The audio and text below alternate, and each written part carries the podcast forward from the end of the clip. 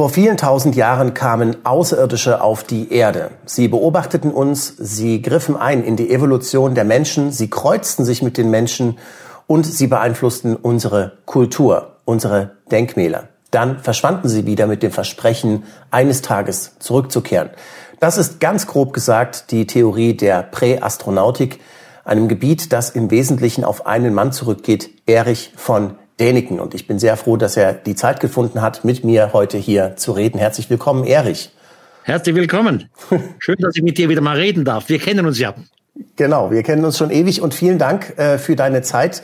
Ähm, Erich, ähm, bevor wir ins äh, Thema gehen, eine Frage. Ich habe hier einen Artikel entdeckt in der Zeit, der Altmeister. Da wird gefragt, ähm, sind seine Thesen wirklich so harmlos? Und du wirst dort in eine Reihe gestellt mit QAnon, Verschwörungstheoretikern, mit äh, Rechtsradikalen. Es wird der Verlag genannt, in dem du da redest und so weiter. Hast du eigentlich den Eindruck, dass der Tanzbereich der freien Meinung heutzutage größer geworden ist als früher? Die Meinungsfreiheit ist zurzeit definitiv eingeschränkt. Ich bin zwar Schweizer, wir hatten hier in unserem Land immer Meinungsfreiheit, haben sie auch heute. Und trotzdem komme ich mir vor, wenn ich die deutsche Medienlandschaft beobachte, wie in der Ex-DDR. Alle schreiben mehr oder weniger dasselbe, als ob's regierungskonform sein müsste. Es gibt in der Schweiz ein einziges Blatt, das ist die Weltwoche, ein, ein, erscheint wöchentlich, die tatsächlich freie Meinung bringt, die alles radikal, links, rechts, jede Meinung bringt. Der ganze Rest, man hat das Gefühl, es ist alles regierungsgesteuert. Es ist trostlos. Dagegen wehre ich mich. Ja, warum ist das eigentlich so wichtig, gerade auch für deinen Bereich Meinungsfreiheit? Also, in der Verfassung jedes Industrielandes, jedes freien Landes ist die Meinungsfreiheit garantiert. Das ist im deutschen Grundgesetz so, auch im Schweizer äh, Verfassung, wobei im deutschen Grundgesetz noch ausdrücklich steht, eine Zensur findet nicht statt. Und was passiert in der Praxis? Freie Meinungen werden unterdrückt. Es gibt ein riesen Chaos. Auch zurzeit sieht man wieder in Deutschland, wo sich ein paar Schriftsteller und Künstler und Theatermachende offenbar gegen Corona eingesetzt haben. Ein unsagbares Theater. Es spielt keine Rolle, was jemand für eine Meinung hat. Wenn ich nicht einverstanden bin, kann ich dagegen rebellieren, kann ich aufstehen, kann ich andere Meinungen haben. Es spielt keine Rolle, welche Meinung man hat. Man muss sie aussprechen dürfen. Ob sie dann richtig oder falsch sind, das korrigiert die Gesellschaft dann schon. Mhm. So, du bist äh, von der Corona-Pandemie ja auch wirklich stark betroffen. Man kennt dich eigentlich bloß, wie du ähm, selbst in deinen alten Tagen noch durch irgendwelche Pyramidengänge krabbelst. Äh, mit, ähm, gut, also du hast keine Laterne wie Indiana Jones oder sowas, aber Taschenlampen und so weiter. Du äh, treibst dich in äh, entlegenen Gebieten des Urwaldes rum, immer auf der Suche nach neuen großen Rätseln des Altertums. Wie sieht's denn jetzt aus mit äh, deiner Arbeit? Zurzeit bin ich wirklich genauso beschränkt wie alle anderen. Man darf nicht reisen. Das geht jetzt seit über einem Jahr schon. Betrifft selbstverständlich auch meine öffentlichen Auftritte. Ich habe normalerweise weltweit recht viele Vorträge, nicht nur im deutschsprachigen Raum. Und wieder normalerweise jedes Jahr reiste ich bislang mindestens drei, vier Mal in die USA. Dort gibt's den großen Fernsehsender, den History Channel mit der Sendung Ancient Aliens kann ich alles nicht mehr seit einem Jahr. Ich kann keine Vorträge halten. Man kann selbstverständlich auf keine Forschungsreisen. Man kann auch nicht Reiseleiter sein. Ich führe Gruppen zum Beispiel nach Ägypten oder Malta. Alles zurzeit ist tot.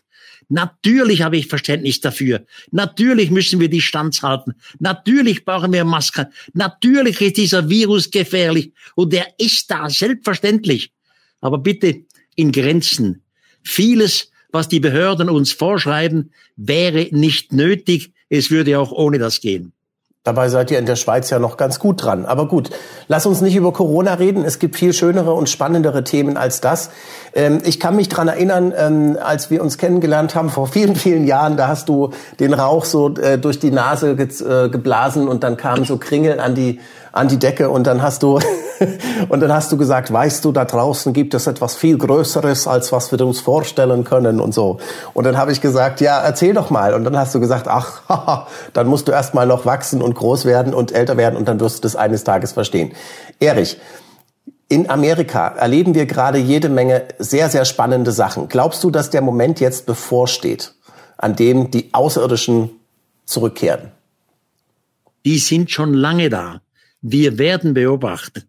Nur die Gesellschaft durfte nicht darüber reden. Und das ist keine Verschwörungstheorie, das kann man beweisen.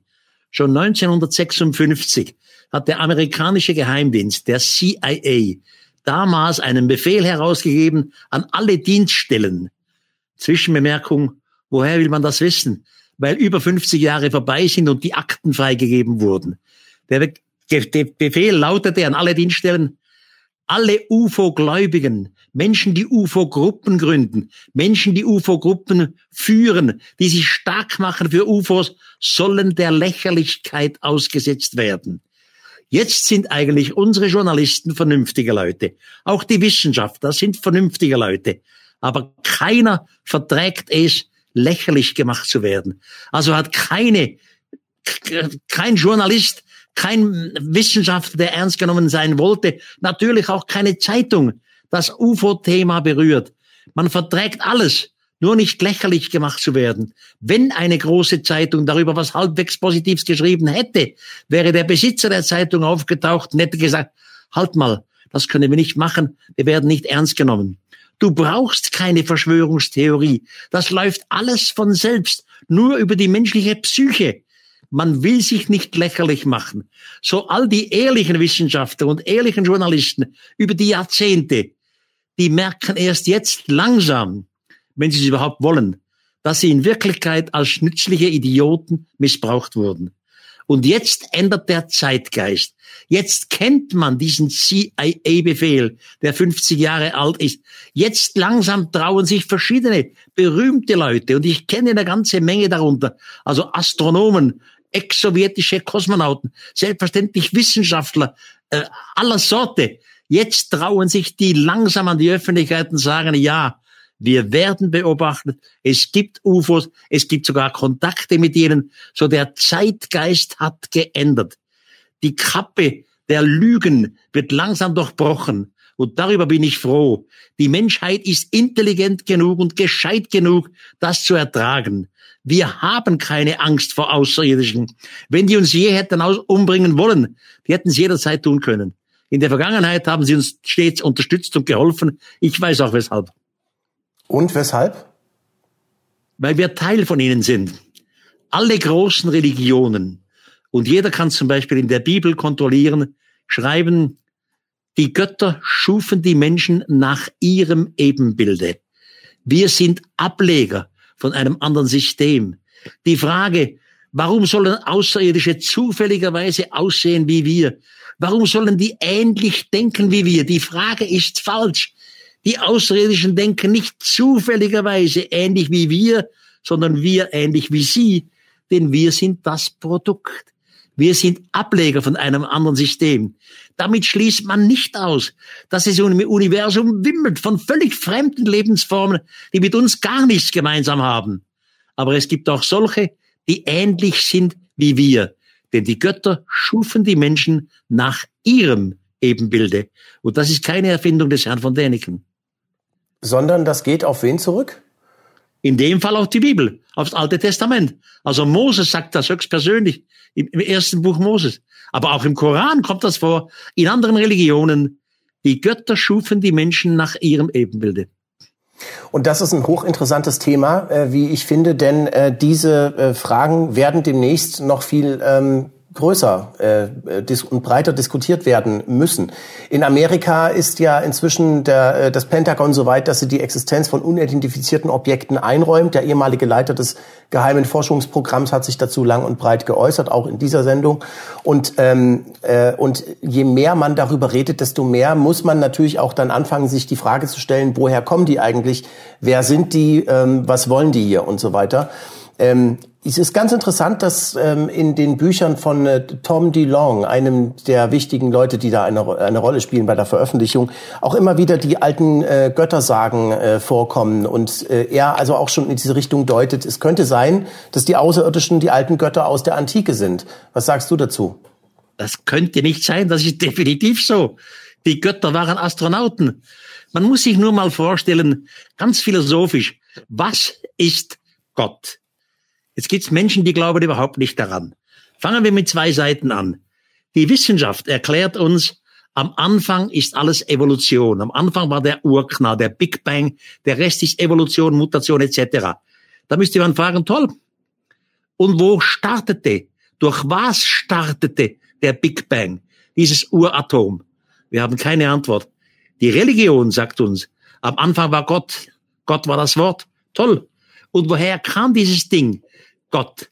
Wir wissen nicht, wie es begonnen hat, weder in der Wissenschaft noch in der Religion.